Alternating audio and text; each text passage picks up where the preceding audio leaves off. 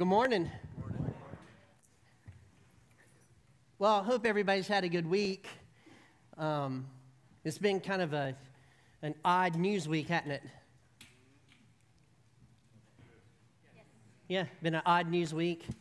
Lots of stuff going on. But, um, you know, at the end of the day, we know who's in control of all this, and uh, that's where we put our faith anyway, so um, glad you're glad you're here today. Um, Nicole is not with me this weekend. She went up to visit the kids in Lynchburg, Virginia. So, um, well, actually, she visited Aurora.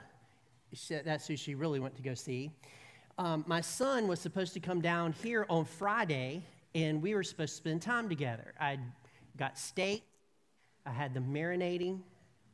Um, had the baked potatoes ready to go and uh, we were going to go see a movie, um, 65. It's a dinosaur movie, so because we like dinosaurs. 65. It was really good. Anyway, uh, he was supposed to come down. Well, he has um, one of those electric longboards. Do you know what I'm talking about? And and he had an accident and broke his wrist this weekend. And so he was not able to come. Uh, they put a soft cast in it. He gets his regular cast on Monday. So uh, I am, I am not trying to be like, I really feel for him. I wish he hadn't have done that. But man, it was disappointing. You know, it's both. Can it be both? Can we just say that I was disappointed he didn't get to come down, but I understand and I feel for him that he had an accident? Can we just do that, right? I cannot be honest and say, oh, I'm glad he didn't come. I mean, what am I supposed to say? I, I really was looking forward to him being here, but he, he's not. And so I've been alone this weekend, which, you know, I get into stuff when I'm alone and start creating stuff, and and it's good stuff, not not anything bad. Um, but uh, but yeah, it's it's just been me in the house, cooking my own stuff. I've had two steak now. well, you can't let it go to waste, and I'm not saving it for Nicole. Those were man steaks, not women steaks. You know what I'm saying? Yeah, you do it totally different. Like the guys, you know what I'm talking about. And women, you do the same thing. Y'all have your little your little stuff that you eat with your women friends and stuff. So you know what I'm saying. Know, don't don't be looking at me that you know your women food.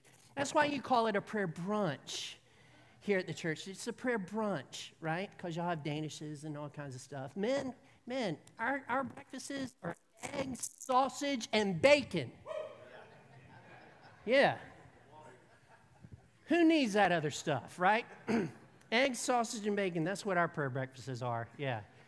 Brunch. We're having brunch. Yeah. Anyway, that's way off the message today. Way off the message. Yeah. So um, I ran across a video uh, on the NCAA actually uh, app this week, and it, and it was talking about Steph Curry. And it was when he was playing for Davidson College, and they went to the NCAA tournament, and when he was playing, I remember this. I remember this actually. Um, he was so good, everybody was wondering who he was. Well, I was wondering who he was, right, as I was watching him play. And the announcers were talking about how he was new and, and how this was his second year in, in playing uh, collegiate basketball and how good he was and all that kind of stuff. And so, um, you know, you, you look at a player like that, they're really good, and you're like, uh, who is that? You know, during this NCAA tournament, I've done that a couple of times. There's a couple of players that was like, who is that? And figured out who they are and Googled them. And, you know, Google has all kinds of information, true and false, about people that you can find out about them, you know. And so you look them up and you see where they're going and, and what they did and all that kind of stuff. But every now and then you run across people that you're like, oh my goodness, who is this, right? Who is this person? Um, I've had the privilege of going to a couple of conferences um, church conferences to, to, you know, help learn and try to figure out how to do this a little bit better. And every now and then, there'll be a speaker at that conference that you're like, I have never heard of them in my entire life. Who is that? A couple years ago, I was at a uh, whiteboard conference, and uh, there was this guy named Pete Wilson that got on stage, and he gave he gave a little talk, and I was like, oh my goodness, he is he is really good. I need to look him up. So I looked him up, found the church that he was preaching at at the time. He's not there any longer. But, um, but watched him, watched how he preached, and, and really learned a lot from him. He was just really neat. So every now and then there's a speaker that really touches your heart, like on the inside of you. You know what I mean? It really moves you. And you're like, who in the world is this? Who is this speaker? And today in our passage of scripture, that is precisely what these people are saying about Jesus. So if you're turning your Bibles to Matthew chapter 7, we'll begin reading with verse 28. So, Matthew chapter 7, verse 28 is where we are. And this is at the end of what is called the Sermon on the Mount. It's Jesus' sermon. He's on a mountain, he's preaching it. We have been uh, talking about this sermon all year, actually. Uh, we've been in and out of it, whether you realized it or not. Um, that's where our messages have come from. And this is, he's finished. he just talked about uh, House on the Rock, and now he's in verse 28 and he is, uh, they're commenting on what they have just heard, is what they're doing. And in verse 28 of Matthew chapter 7, it says this And when Jesus finished these sayings, the crowds were astonished at his teaching. They were astonished as to what he had taught them. I would say that if Jesus was to walk in this room today and speak right where I am standing, we would leave here astonished at his teaching. Wouldn't that be an awesome thing? I would willingly sit down and just let him have the whole day, right? And I bet that you wouldn't want to leave. I bet nobody would be looking at their watch the 11 o'clock crew would come in. You would still be sitting there. We'd have to get chairs. Jesus would be teaching, and we would just be absolutely astonished at his teaching because of the way that he would give it, the life that he would give to the room, the Holy Spirit working. It would just be absolutely amazing and a privilege to sit under him and actually hear him speak. I am somewhat jealous of the people that were on this mountain. Now, let me be clear. I like the decade I live in because of air conditioning and Pepsi, okay? but I would give all that up to go back on this mountain and listen to Jesus teach. They were absolutely astonished at his teaching. And in verse 29, it says, For he was teaching them as one who had authority, not as their scribes. There was something remarkably different about Jesus and the way that he talked that was totally different than everyone else. I would submit to you today that Jesus at this time was the best speaker you could go see in the world at this moment. He was unlike anyone else. Anyone else. They had heard the scribes, they had heard the Pharisees, they had heard the Sadducees, they had heard them all speak, but something about Jesus was just different. And he spoke with an authority that nobody else had. I get this a little bit, okay? A, little tad bit of this. You see, I don't speak with my own authority. I speak with the authority that I've been given in the scriptures. I quote the scriptures, I give them to you, I explain what they meant, right? I am up here on borrowed authority from Jesus Christ. That's what I am up here as. Jesus did not borrow anybody's authority, he already had it. And so he walked up on the scene. He didn't really quote scripture, he spoke scripture. The moment that he started to teach, everything that he said would automatically tie back into the Old Testament. He did not need to have any quotes to back him up. He didn't have to reference any literature that he had written. He didn't have to do any of that. He could just speak because he spoke with that level of authority. An amazing amazing thing. No other speaker has ever existed that had the authority of Lord Jesus Christ when he spoke. And so they were astonished at his teaching. Another thing that more than likely, excuse me, more than likely astonished them was that when Jesus spoke, you had to make a decision. You had to make a decision. You, you couldn't just ignore it because he was too good, right? You can ignore what he was saying. You listen to what he said, and every word that he spoke touched those people's hearts. And they did one or two or three things. Okay? They either accepted what he was teaching and they changed, or they rejected him. And we know that happened because we've read the Gospels, right? They rejected what he was saying because it touched them at the very deepest part of their being. And so they had to do something with that. And the only thing that you can do is either you change or you reject whatever he was saying. Or the third, people just step back and say, Man, I was really moved, but who is this guy? Before I step in, I need to figure out who this guy is before I actually believe in him. Who is this guy? He's brand new. I was just invited here. I heard this message. Who in the world is he? So you either change, you either reject, or you become very curious when you heard Jesus speak. And ladies and gentlemen, that is exactly how you should read the scriptures. When you read the scriptures, you should either change I would not reject it, but you have that option, or I would become very curious when you read the scriptures. You see, the Word of God is the very life of Jesus in the text, right? As you read it, that is actually Him. And so, those are the same sort of things that you have to choose when you read the scripture as well. So, people that accepted His message were changed forever. So, who was this preacher? I think there's a level of curiosity that we all need to have when it comes to Jesus Christ. Who is this guy? Who is he? We know he's the Son of God, but is he something more? Who is he? So, a lot of people have this discussion who is Jesus even today? This week and next week, you will have stuff come on your TV set, whether it's on regular TV, cable TV, or you're doing videos or whatever you're streaming that will have stuff about Jesus Christ. The local theater is um, showing Jesus Christ Superstar. I do not recommend that film. It's horrible, horrible. It's heretical. Do not go see that. That might make you go see it.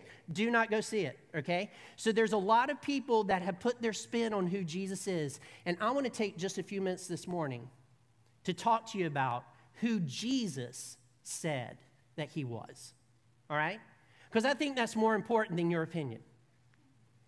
I think it's more important for us to realize who Jesus is and what he said about himself, and then you have a decision of what you can do with that or what you're going to do with that. You're either going to accept it, reject it, or be curious about it. You can be number one or three. Please do not be number two. So, what did Jesus say about this? well, in John, he says, I am the bread of life. I am the light of the world. I am the door. I am the good shepherd. I am the resurrection and the life. I am the way, the truth, and the life. I am the true vine. That's what he said in scriptures. This is who I am. Now, you've, if you've studied the scriptures for a while, you know that there are seven I ams in John that people push, right? And these are those sevens, uh, those sevens, as if that needed to be plural. Listen, that was funny. I'm laughing at myself. You can laugh at me okay? Sevens is not a word, neither is Walmart's and Targets, okay? Or Awanas. Okay, we're stopping. It's Awana. It's an acronym. Okay, anyway. Okay, I am the bread of life. I am the light of the world. I am the door. I am the good shepherd. I am the resurrection and the life. I am the way, the truth, and the life. I am the true vine. This is who Jesus says that he is. But did you know that there were more I ams in John than just seven? Did you know that? There's more of them. Here's some of them I am He, the Messiah. So he's saying straight up, I am the Messiah. He says, Before Abraham was born, I am.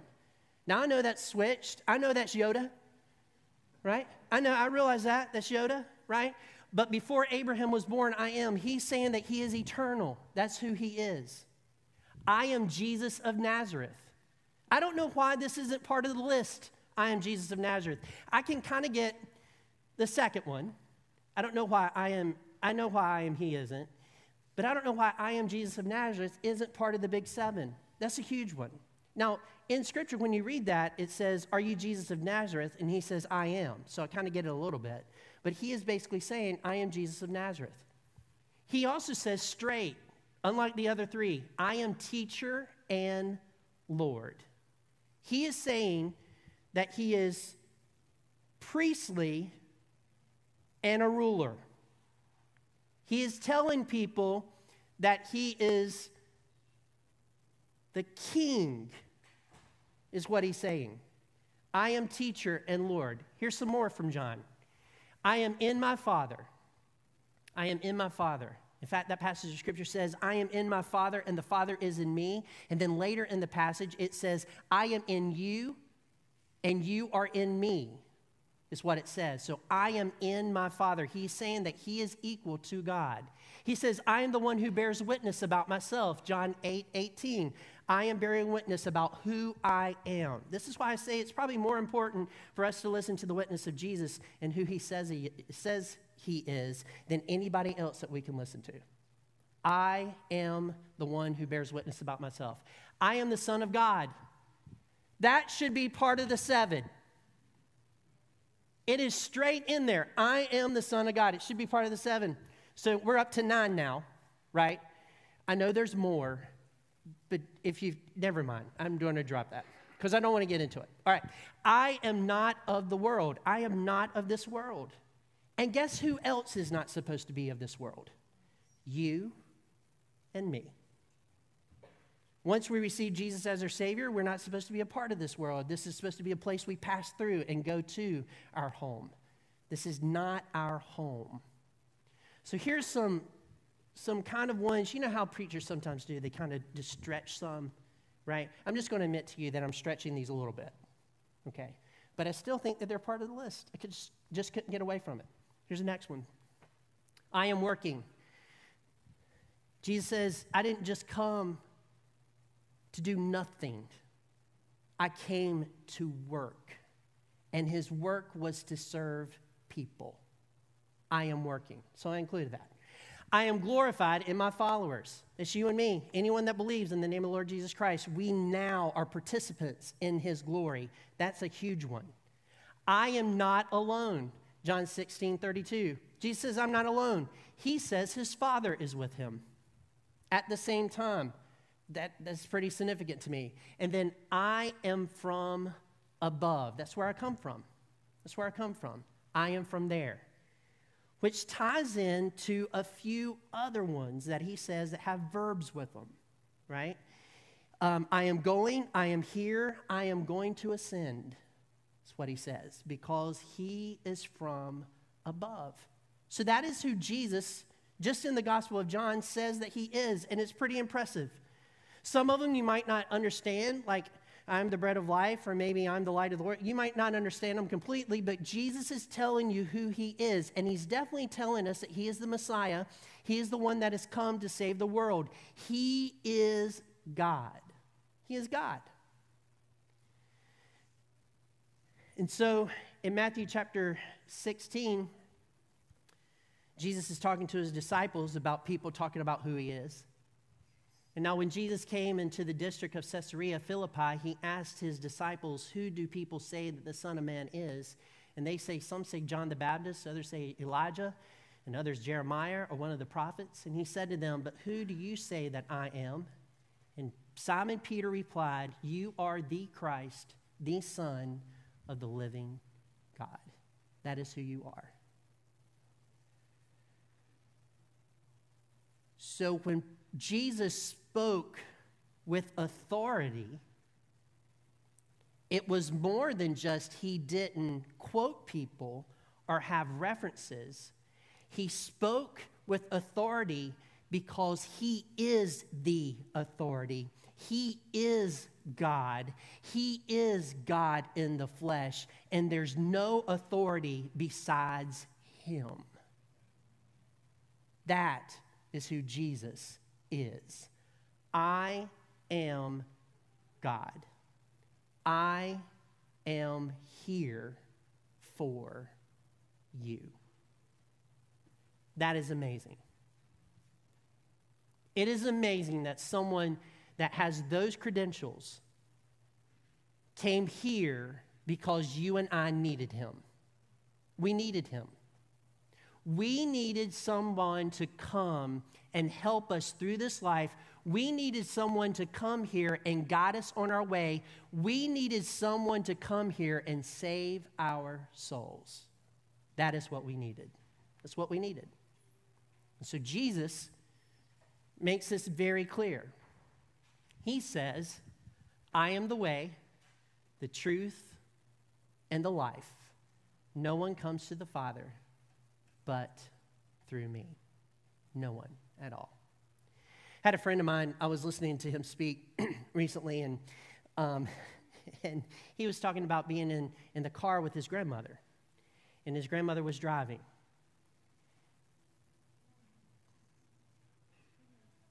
Which at that point I thought it was a bad idea. I'm not against grandmothers, but you don't know the grandmother. Anyway, he was in his car with his grandmother, and he was on his phone, and they decided to go to McDonald's. Okay? They decided to go to McDonald's, get a hamburger, no problem with that. She went to McDonald's, and he's on his phone. He's not focused on what's happening, he's just on, on his phone. She is in the driver's seat talking, ordering food in the drive through.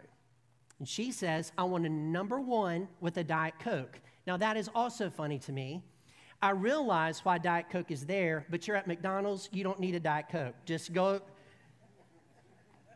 It doesn't like even out. Do you know what I'm saying? I mean, I get Diet Dr. Pepper when I go, and I understand it. I do the same thing, so I'm a hypocrite.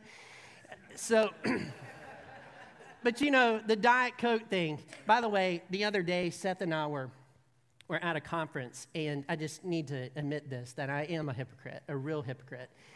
Um, we're in, standing in line at a conference, and I had my phone out, and I stuck my phone in my back pocket. Y'all remember that sermon? Yeah, definitely a hypocrite. Just wanted to admit that to you this morning. Okay, I am the way, the truth, the life. So here's this grandmother. She's she's she is talking and, and trying to order a number one. Well, her volume goes up. Because you know how you do.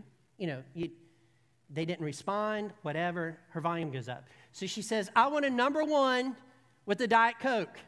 Okay? Nothing. Nothing is said back. And he's on his phone. He's not even aware of what's going on because that's how most people are when they're on their phone. Yeah, right. I'm, I'm not making fun of people, I'm just telling you a reality.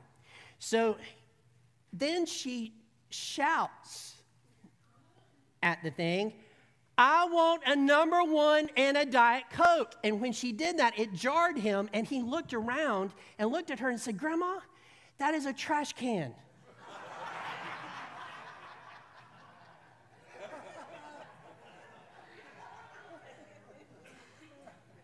And so she pulled up and she, she, of course, ordered him. I, yeah, yeah. I am concerned, ladies and gentlemen, that there are people that think that they are talking to God when they're not. I am concerned that there are people that think that they have belief in God and it's the wrong one. I'm concerned that we have that some people might have made a concept of who Jesus is, a concept of who God is is, is and they keep talking to him and they get so emotional about it, talk to him. They never hear him talk back. They never hear him move them in a particular direction. It's just kind of a stalemate. They've never heard the voice of God at all. They've never felt the draw of him. They've never felt that. And they keep shouting, and what they're shouting at, what they're talking to, is a trash can because you can't, just like you can't order your food from a trash can and get it, you cannot get salvation any other way but through the Lord Jesus Christ. You have to move from your conceptions of what the world has taught you about God and move to what the Bible says about God. And Jesus says, I am the way, the truth, and the life. No one comes to the Father but through me.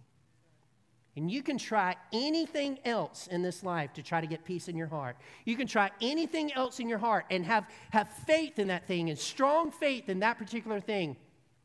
But if you do not have faith in Jesus Christ, you are not going to heaven, you do not have a relationship with Him, and you're not going to find the solution to your problems. It is only in Jesus Christ. Quit talking to trash cans and talk to the real thing that can talk back to you. I am the way, the truth, and the life. This is more than just Jesus telling you who he is. just so he can say, Well, I'm really a big deal because I am, right? He's not doing that. He is saying, I am this so that you can be saved. Everything that Jesus says about himself is not about him promoting himself, it's about him trying to get you to accept his gift of salvation and new life. That is what it's about. And so John doesn't stop here. And so if you're turning your Bibles to John chapter 10, I want to explore another I am. In John chapter 10, verse 14.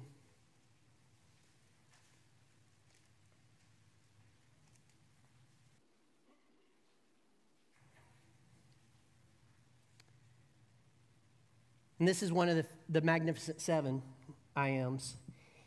And it says this I am the good shepherd. I know my own, and my own know me. I am the good shepherd. Good here is, is a good that means not just good on the outside, but it comes from something on, on the inside. It's a beautiful, it's a pure beauty, is what the word is. English, it's, it's hard to really translate that particular word into English from the Greek, but it, it's a goodness that's wrapped up in beauty from the inside and out. Like he's good on the inside, he's also good on the outside. Because we all know people that are good on the outside because they're trying to cover up the bad on the inside. Right? So Jesus isn't like that. This particular word good is he's good through and through. He's good in his heart, he's good all the way through. He is a good God. He is a good shepherd. So, shepherd here is another key word in this passage. Not only is he good through and through, he's beautiful, he's pure, um, but he's also the shepherd. Now, shepherd goes back to the Old Testament because in Scripture, kings are referred to as shepherds, right?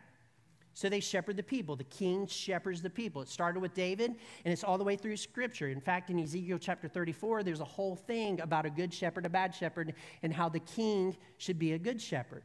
Now, what is a good shepherd? Well, it describes it here without us going back to the Old Testament. I am the good shepherd. I know my own, and my own, own know me. In other words, he's saying, I'm a king that knows my people. I'm a leader that knows my people. I'm a God that knows my people. And my people know me. My people know me. That is an ideal king, isn't it? That's an ideal king. That would be an ideal president right? That would be an ideal congressperson. That would be an ideal pastor. That would be an ideal, whatever leadership position that you can possibly think of, that would be an ideal leader. The CEO of your company to know everybody in the company and they know him. Like there's a relationship back and forth.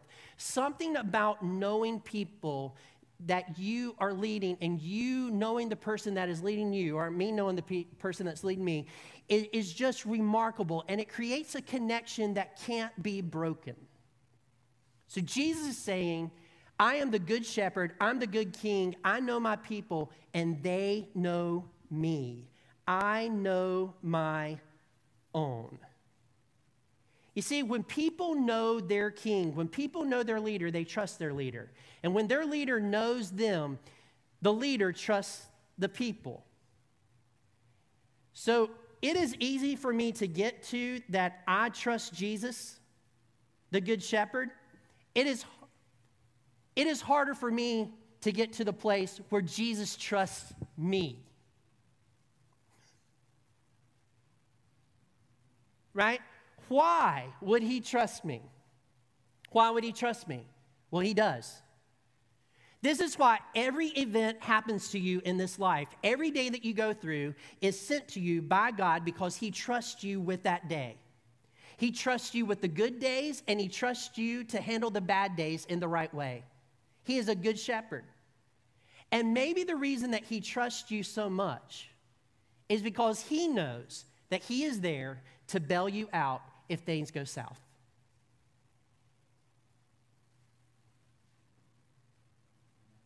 Now, some of you are sitting here saying, well, you just totally ruined the whole moment where I was like, God trusted me, right? But you're sitting in that seat knowing that that's stupid. right? Right? I am going to fail God. Right? I'm going to fail him. Why in the world would the good shepherd trust me who I know my heart isn't good? Why would he do that?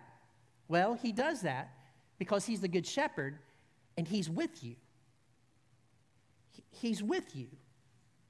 This means that I know that I'm not good, but the God that lives inside of me, because He is in me and I am in Him, He lives inside of me, and I know I can be good because Jesus is good and Jesus is my shepherd, and He's walking with me through this life.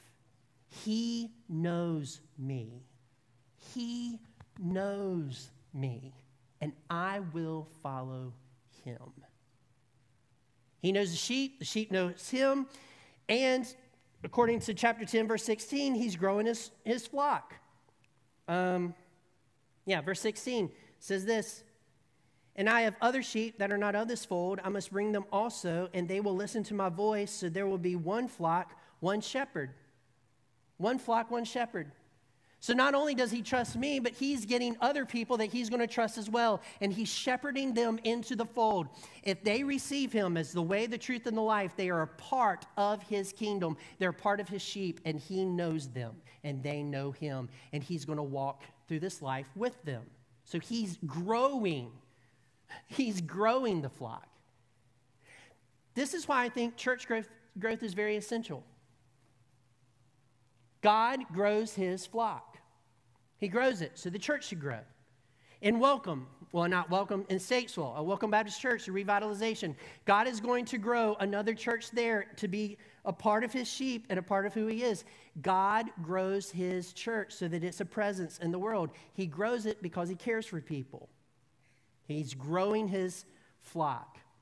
In verse 9 of this passage of Scripture, it says, I am the door. If anyone enters by me, he will be saved and will go in and out and find pasture. And the thief comes only to steal and to kill and destroy the garbage can. I came that they may have life and have it more abundantly. He wants you to have life and have it abundantly, and He's there to help you have that abundant life. That's who He is. Verse 11 I am the good shepherd. The good shepherd lays down his life for the sheep, lays down his life for the sheep. All of them. All of them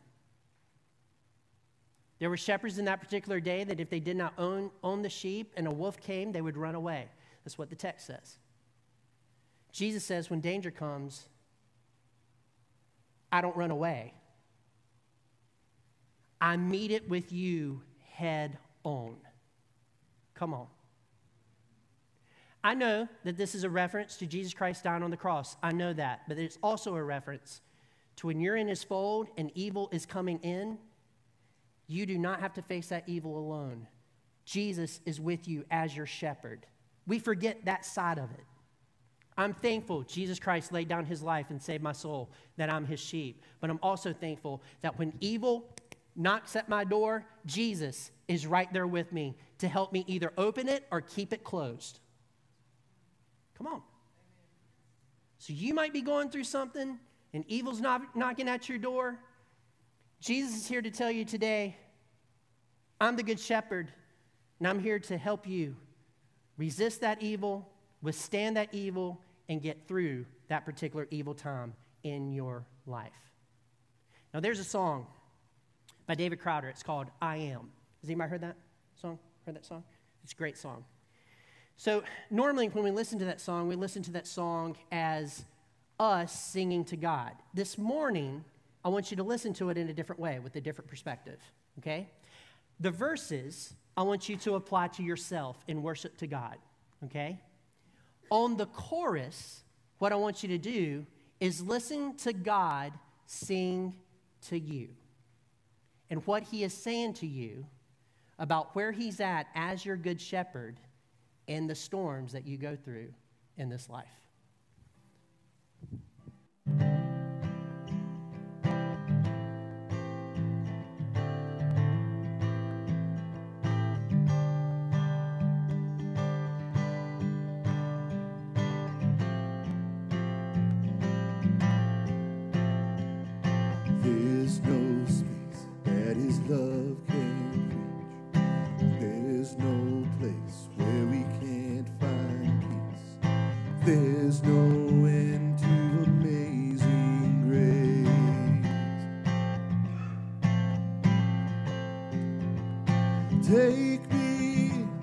with your arms spread wide. Take me like an orphan child. Never let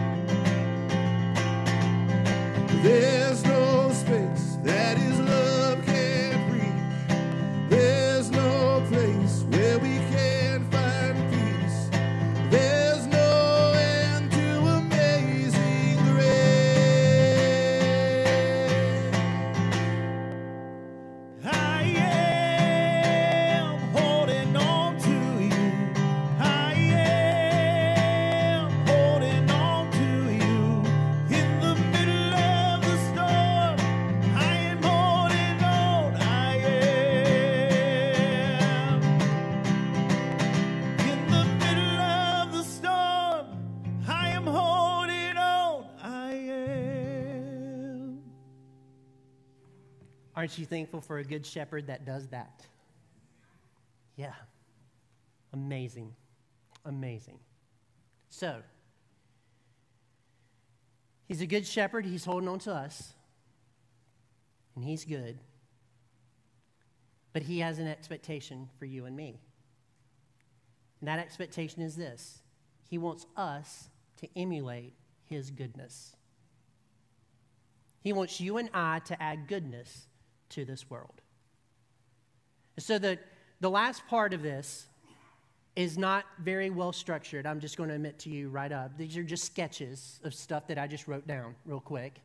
You'll probably see it differently than I do, but these are just just just kind of stuff that I couldn't get molded to where I needed it to go. Because we, you know, we'd be here forever, and I'm not Jesus, and you're not on a mountain. yep. So here's some things about you being good as you leave here and adding goodness and good things to this world that has fallen. Here's the first one there is enough evil, bad in the world. Christians should not add to it. Jesus never added to it. He was always good, no matter where he was. We have too many Christians not living according to the gospel, not living, living according to the Bible, that are adding evil to the world rather than good. The devil does not want you to understand your importance in changing this world. And that's why he sends you temptation so that you can do evil. You need to resist that temptation and be like your good shepherd and add good things and positive things to this world rather than adding to the evil that is already in it. Here's the next one Evil seems limitless, but it's limited. God, good seems limited, but it's limitless. It's limitless because our good shepherd, his goodness, is limitless. And we can buy into this that we can't stop evil and things move. And especially this week, it just seems like evil is winning more and more and more, right? And it was bad this week. I think it was bad this week. It was bad kind of concerned about the way things are going, to be honest with you. But evil has an end date. And our goodness that we do under the direction of Jesus Christ lasts forever. And the good that you do for someone else will benefit them greatly. Here's the next one attitude counts. Attitude counts. It counts. Here's the attitude I'm, I'm, I'm referring to. Some say, What is the least amount of good I can do to be considered to be good? Some people say, What is the least amount of good that I can do and still consider to be good? That is not the question a Christian should ever ask. This is what is the most good I can do with my life today? What is the most positive that I can be with my life today? How can I contribute to the furtherance of the gospel and the kingdom of the Lord Jesus Christ today? How much good can I do with my life today under the power of Jesus Christ? That is the attitude that we need to take every day of our lives. Here's the next one the greatest enemy to doing good is living your life always trying to be right.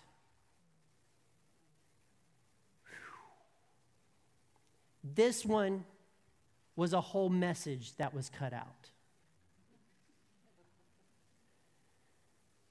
The Pharisees and the Sadducees tried to be right. They always tried to be right. They would argue to be right. They would do anything to prove that they were right. They would debate you till they were blue in the face or killed you to show, come on, that they were right. And we do not need to follow that path of evil.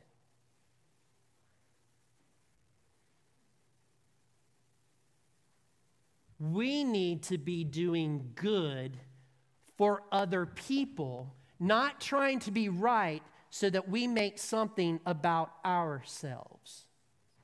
See, when people try to be right, it's all about them. And they're trying to tell you, I'm a pretty big deal, and you should listen to me because I'm right. And they'll push it and push it and push it. And while they're pushing it, they are not doing anything good, they are causing division. You and I are called to do good. And when we do good, we are always right. Thank you. Are y'all thinking about that one? When you do good with your life, when your goal is to do good with your life and add value to people and bring them to Jesus, you are always right. But when you try to be right, you're wrong.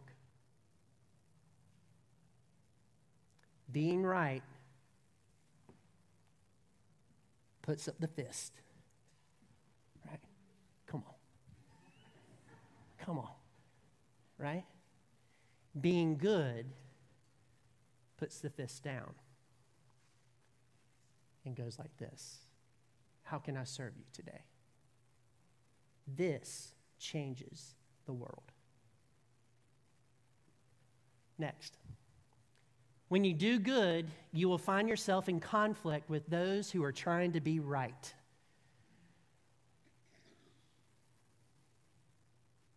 Come on.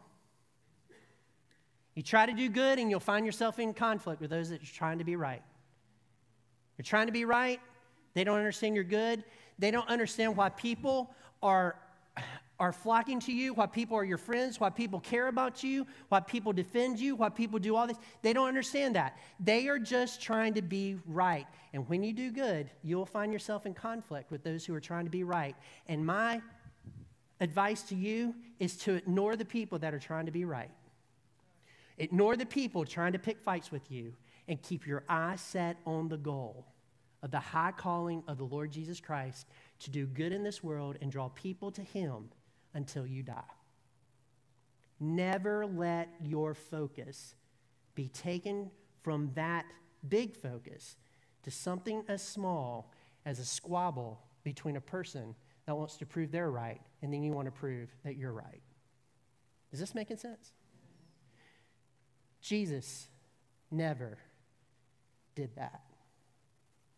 Of course, he didn't have to. Right? But he never did that. There was a bigger goal. And then finally, doing good rescues people. Doing good rescues people. There are different levels of this, of this rescue. One, of course, is bringing them to the Lord Jesus Christ, which is the greatest rescue of all. But sometimes your goodness can rescue people for the moment. Was at a at a restaurant a couple weeks ago, and have you ever just had that server that just had a bad day? Yeah, I was with Nicole. I was with Nicole eating with her. Nicole just said, "Man, she is just awful." I said, "Yeah, she is awful." But we don't know how her day has been. We don't know how her day has been. So I'm just telling you this. Don't, I'm not trying to say anything about me. I'm just talking, okay? So when the check came, I gave her a $20 tip. And Nicole said, she's not worth $20. You know, Nicole's not here today, so I'm, i can get away with it. Yeah. I'm not going to tell you the truth about me, but I will about her today.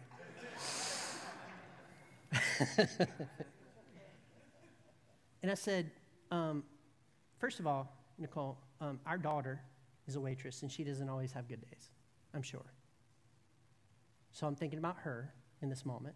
And to be honest, that was my first stop. Whether that's right or wrong, that was my first stop. My second was, she's having a bad day, and nobody else in this restaurant is giving her the tips that she needs in order to pay her bills. And so today, we are going to do good here and give $20, and hopefully that will help her have some sort of light in her life today. Now, I don't know how she reacted, but I like to imagine stuff. She sees a $20 tip, and just for a moment, she was rescued from her bad day. Are you tracking? Just for a moment.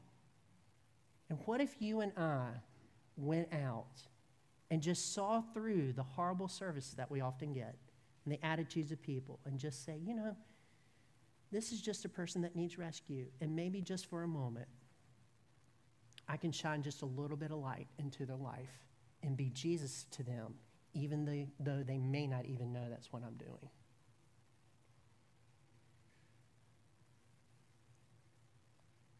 I know Jesus has done that for me. I'm having a bad day. And He doesn't have to, but He touches my heart in a particular way and gives me the light I need for that moment. And that is light that we can pass to someone else. Let's pray. Heavenly Father, thank you for this day you've given us, and we praise your name because you're the good shepherd. You are the great I am. You are the way, the truth, and the life. And we are so thankful for you this morning.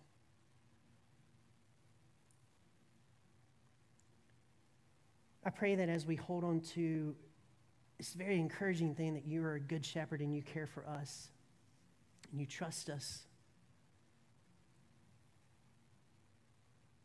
as we do that, that we will not forget that we need to be the same thing for other people around us.